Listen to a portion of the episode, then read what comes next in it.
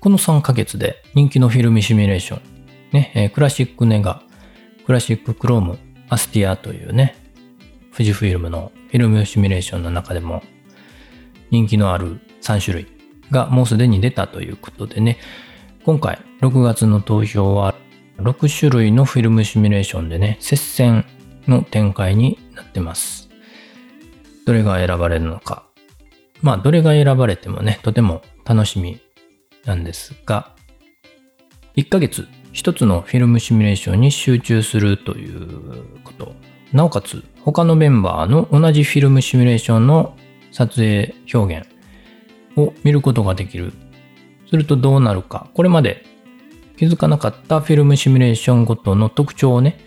より理解することができるようになった気がします。まあ自分が運営していて言うのもなんかおこがましいことなんですけれども、フィルムシミュレーションを今よりもっと使いこなしてみたいなぁと思う人は、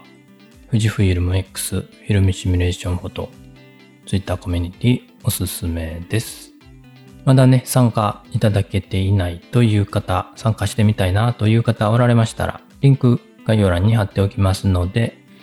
リンク開いていただけるとね、えーなんかバナーみたいなものが出てきて、その右下の方に赤ベースに白文字だったかな、うん、右下の方に参加するというボタンが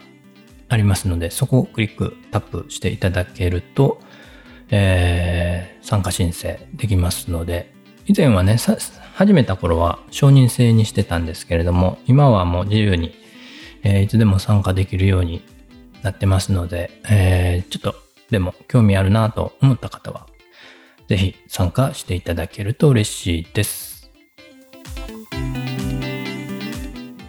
今回の配信が役に立ったという方、今後も聞いてみたいという方はフォローしていただけると嬉しいです。感想やメッセージはお便りフォーム、Twitter、 note のコメントでお待ちしています。